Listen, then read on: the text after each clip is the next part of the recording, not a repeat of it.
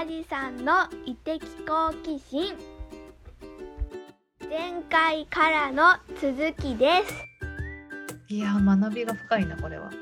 何千何万とやってきているだけの知見が溜まっているというかうん。ある意味 DNA とかもそれに環境変化に適応してきてるからこそうん。なんかめちゃくちゃ学べることがことあるごとに出てきそうな気がしますね。このことミツバチにおいてもこれだけ出てきて。いや絶対あると思うわ。いやすごいな。例えばミツバチの巣って六角形のハニカム構造って言うんですけど、うんうんうんハニカム構造って耐久性とか強度とかってすごくね、強いっていうふうに言われていて、うん。素人なんですけど、こういったハニカム構造を活用した建築とかってもあったりする。んですよね多分。うんうんうん。全然関係ないですけど最近私ブラインドを新しく買ったんですけどおそれが六角形の構造でハニカム構造って書いてありました。なんかあのなんだろう遮光じゃないな遮熱とか、うんうんうん。体感みたいなところとかが、あのうん構造的に取れるらしくてうん。なんかすごくおすすめされたので高かったですけどあーこれもミツバチのこの蜂の巣からヒントを得てるんだなって知りました今。今の話聞いてね、うん。蜂蜜をを作るって単純に花から蜜を集めてそれをストックしてるだけじゃないんですよ。あそうなんですか、スうん。ストックしてるだけだと思えっとね、今の休みの話聞いて何を思ったかっていうと、うん。その温度を一定に保つとか空気の流れを良くするとかみたいなものもひょっとしたらハニカム構造の中にあるのかなって思ったんですけどだからか。はい。でそれはね先ほどそのは蜂蜜の作り方のところにちょっとヒントがありそうな気がしてて、うん花の蜜を収集してきますね。うん。うんでそれはあの外勤蜂が収集してくるんですねリスクを取って、でそれを内勤蜂に渡すんですけどまずあの外勤蜂はですね自分で蜜を吸って胃袋の中に入れてえ持ってくるわけですね。自分の胃袋の中に入れて。で内勤蜂に渡す時はですね口移しで胃袋の中に入れるんです。内勤蜂の胃袋の中に入れるんですね。その時に実はその蜂からですね酵素まあ唾液みたいなもんだと考えていいと思います。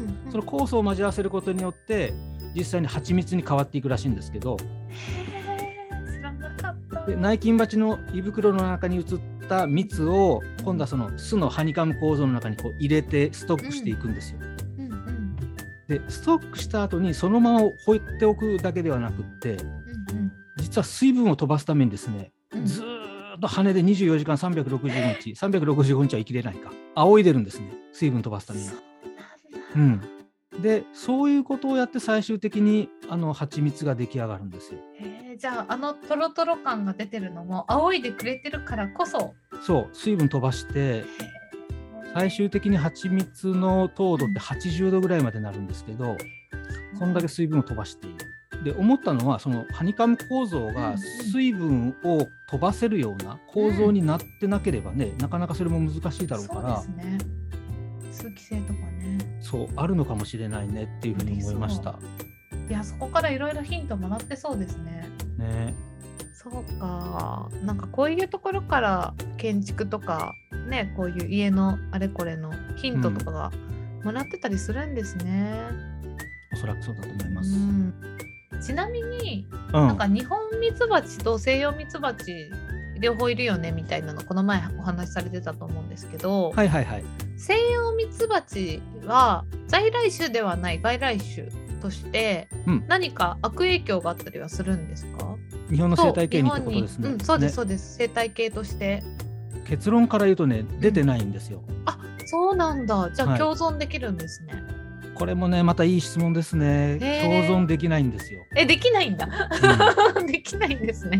そう僕もねその西洋ミツバチの存在聞いた時に大体外来種って在来種を駆逐していっているじゃないですか、うんうんうん。多くの場合ね。そうそうそうそうそう。そうだから日本ミツバチが少ないのもその影響かなと思ったらどうもそうではなくって。あそうじゃないんだこれはですね西洋ミツバチそのものが結構激しい性格なのではい。戦っちゃう性格なんですよ。へえしかも1対1で戦う性格なんですね。わお。で天敵ってオオスズメバチなわけですね。はい。で実はオオスズメバチってどうも日本にしかいないらしくって、あそうなんだ、うん、でオオスズメバチが攻めてきた時にはい、日本ミツバチはですねオオスズメバチとやたらと交戦しなくってうん、どちらかっていうとオオスズメバチが逃げるように仕向けるんですね。へえでどうしても戦わなきゃいけない時は集団で戦うんですよ。う。んうん。で集団でオオスズメバチをですね囲んでしまって熱殺ししてしまうっていう、なるほど。うん、そういった戦法を取るんですけど、ん。西洋ミツバチはですね一人で戦っちゃうんですね。そうなんだ。で当然オオスズメバチの方が圧倒的に強いのでうん。ものの23時間で巣が全滅するらしいんですよ。そうなんだ。つまり生態系に影響を及ぼしてないのは野に放ってしまったらうんオオスズメバチに食われてしまうから養蜂家さんが巣の中で飼っているんですよ。でオオスズメバチからも守るようにしているんですね。だからあのなんていうんだろう生態系の中で日本ミツバチがいなくなるような、うんそういう増え方はしないというかそうそうそうそうそうそうそうそうそう。バリバリバリバリ食べちゃうそうですオオスズメバチ。そんな強いんですか？強いですよ。スズメオオスズメバチ。強い。オオスズメバチはミツバチが大好物みたいですね。えー、そうなんだ。なんかね人間からするとと共食いというかね見えるんですけど。まあ、ちょっと余談なんですけど、うん。オオスズメバチの幼虫ねこれはねすごく美味しいそうです。へえ養蜂家さんも取りに行くそうですえそんなに美味しいんですか？高級エビ食べてるみたいなふうに言ってました。そうなんだ。オオスズメバチ、幼虫、ん。わあ。えう売られてるものではないですよね？ああ売られてるかもしれないですよ。へえ。まあでもねそれなりにリスクがありますからね。オオスズメバチの巣から取ってくるわけですから。そうですようね、ん、いやー怖いもん。スズメバチ見たら逃げるっていう なんかあのミツバチというといろいろなんか注目を浴びる要素があるなと思ってて60年後でしたっけ？2060年か。あの、うん。食糧危機が来るよねって言われているもののうん。重要な登場人物としてハチミツバチがいるって聞いて。ああそれは食用として、ミツバチの重要な役割がその蜂蜜を作るっていうことだけじゃなくて受粉をするっていうことですよね。そうそうそう。うんうん。そこでなんかあのミツバチがやっぱり減ってしまうと農作物の6割から7割ぐらいがこのミツバチが自然に受粉をしてくれているっていう状態から、あの農効率が悪くなってしまう？どうしても、うん。うん。受粉がされなくなってしまうっていうので食糧危機に拍車がかかるみたいなことをニュースで見た時にあ蜂ってそんなに大事だったのかっていうことを知るという。あその観点意外と見逃してますよね、ね。で知らないですよね。この間国連の環境機うん関うんうん。で、もし今世界中からねミツバチがいなくなったら人類は4年しか持たない。っていう、4年？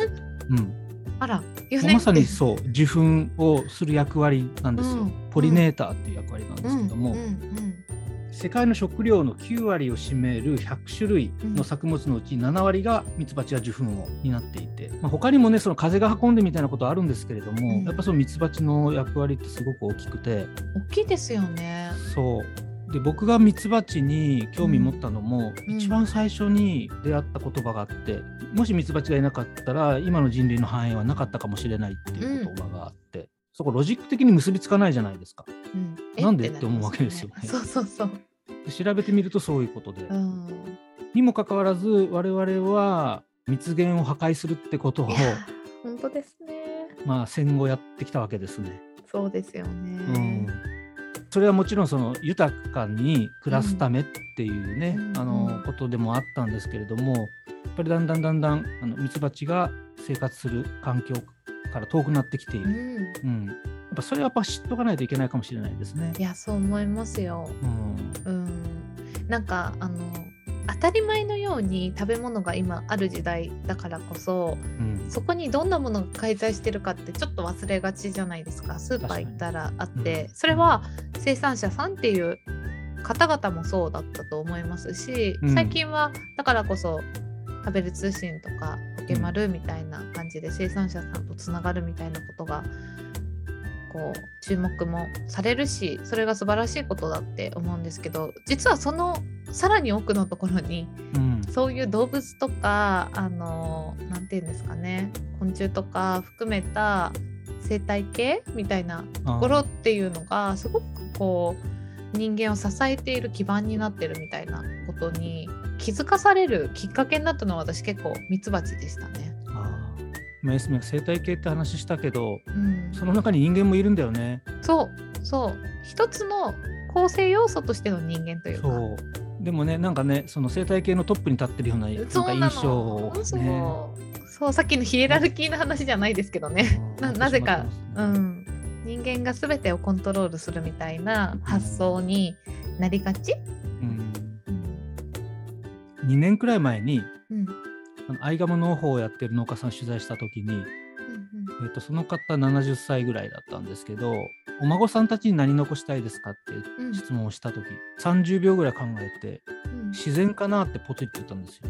へえって思って自然なんて別に残さ残そうとも思わなくても残るじゃんみたいに思ったんだけど、ーうん。その方は自然が残るかどうかもわからなくなってきていると思ってますと彼彼はおっしゃって、じゃあなんで自然ですかって言ったらとりあえず自然があればうん。食べ物作れるからって言ったんですよ。いや。そうだな。うん。うんそれはすごくなんか僕の中で印象深い言葉として残ってますね。うん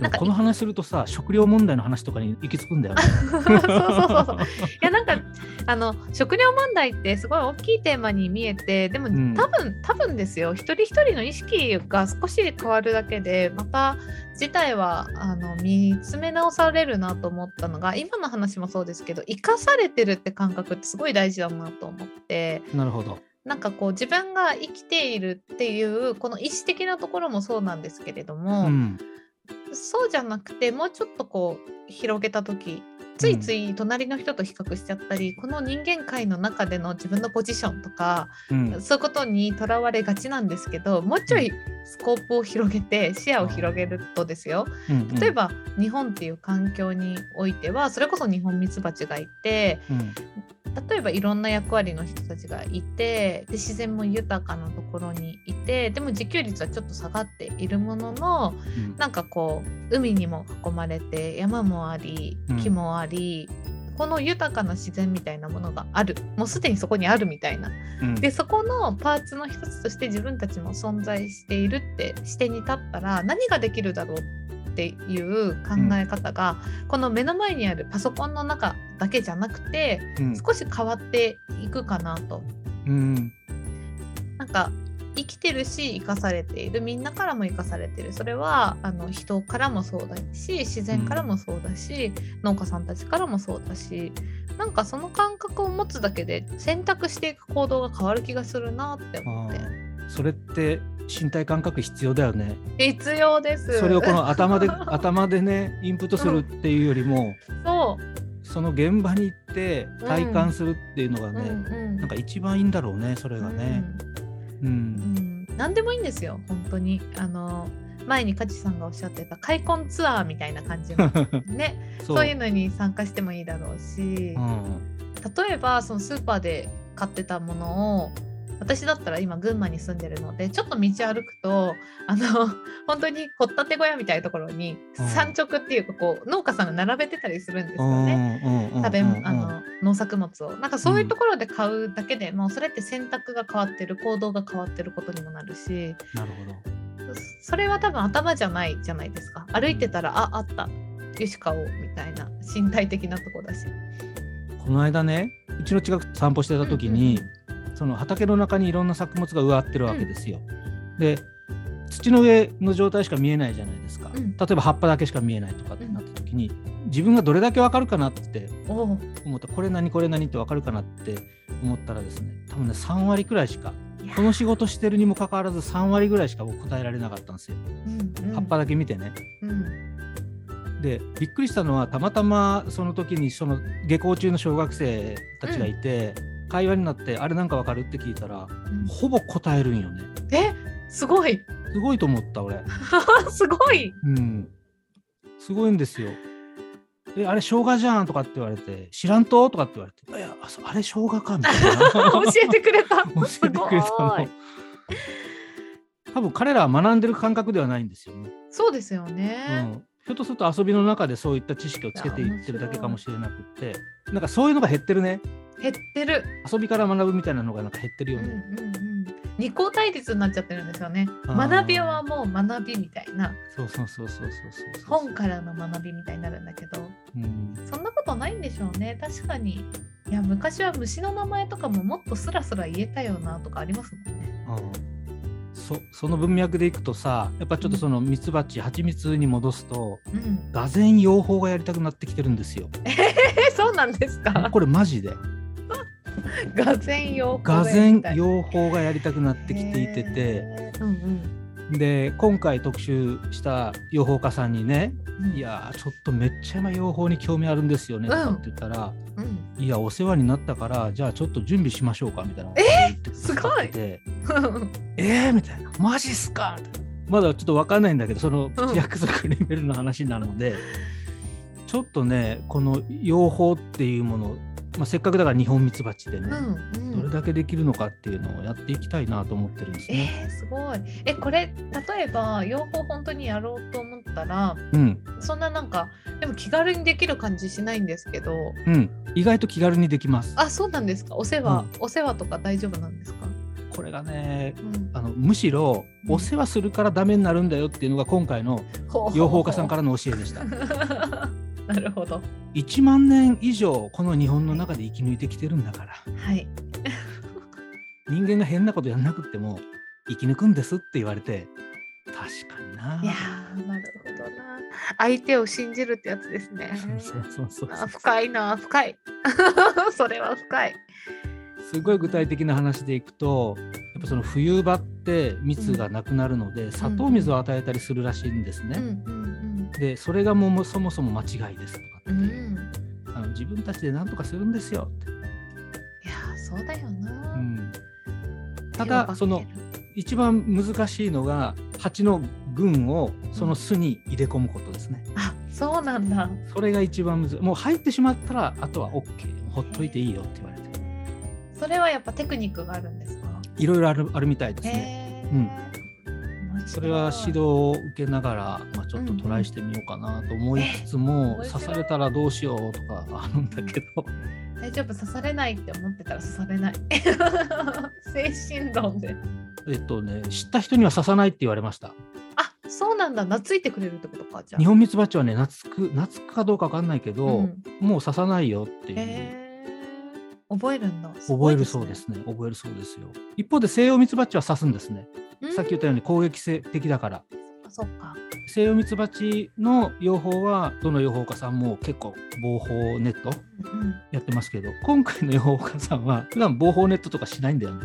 だ撮影するときにやっぱネットしとかないとちょっとまずいよねってなって形的にね形的にねそうそうそうそう。面白いそうだったの？そんな裏話があったんですね。うん、へー。えー、じゃあ梶さんいよいよ一次産業に ね。乗り出すんですね。ちょっと養蜂始めたらなんかその養蜂の進捗もここで語りたいえー、ね。語ってほしい語ってほしい。なんか飼育日記みたいで楽しいじゃないですか。ね。うん、でもしうまいこと取れたら蜂蜜取れたら、お裾分けしたいよね。いやーいいですね。パーティーだ。蜂蜜パーティあいいですね。ー。異的好奇心蜂蜜パーティあすごい楽しそう。めちゃくちゃ楽しそうじゃないですか。やりー。それたい。やりたいな本当にやりたいと思います。うん。えー、楽しみ。あれですよだから僕の養蜂もうん。自分が楽しむだけではなくてワークショップ的なこともやりたいですね。おおそうですね。ねカジさんそれ面白そ 養蜂ワークショップう。めっちゃ楽しそ何ができるか分かんないけどう。うんと。りあえず言っとこいやいろいろなんか考えられそうな気がする。う。うん。えー、楽しみ。なんか逆にリスナーさんでこんなことやりたいよとかあったら教えてもらいたいですね。ですね。うですねん。ぜひぜひ。はい。じゃああのエスミン今日結構僕ら脈絡ない話してきましたんで ちょっと最後サマライズしてもらっていいですか？そうねはい、あの、あの、すごい学びが多かったので、少し最後に簡単にまとめていくと、まず最初にミツバチってそもそもどんな役割があるのっていうところから、うん。その役割があって初めてこう組織っていうものができてて決して女王蜂が指示をしてるわけじゃないいわゆるあの最近流行りのティール組織みたいなうんものが実は自然界の中にヒントがあったねっていう話が出ていたり、うん。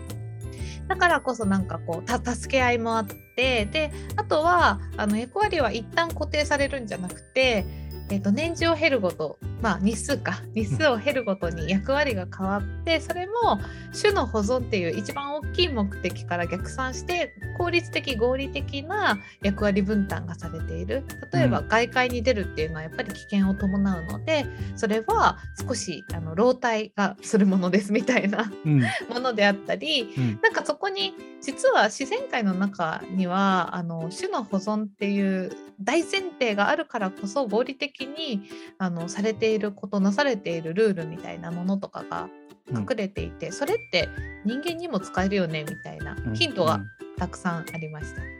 でその後日本ミツバチと西洋ミツバチのそのなんか性格の違いがあったりうん。天敵との対峙の仕方が違ったりとか、うん。これもまた性格の違いみたいなところでちょっと私は多様性だなとか思ったり共存っていうのがあるのかないのかみたいなところも含めて、なんかそんな視点があり、でさらにちょっと視野を広げてミツバチってそもそももう少し生態の中でどういう役割をしてるのっていうと受粉の話が出てきたりとか、うん。まあ、それこそずっと前から人間と共存しているよねみたいな観点が出てきたりとかヒントがあってさらにこのミツバチが作っている巣のな構造からも人間は着想を得てうん。構造物とかそういうものに使っているっていうヒントもあって実はこのミツバチ一つとってもものすごいたくさんの気づきとか学びがあったなっていうのが今回の回だったと思うんですけれども梶素晴らしい。さんこの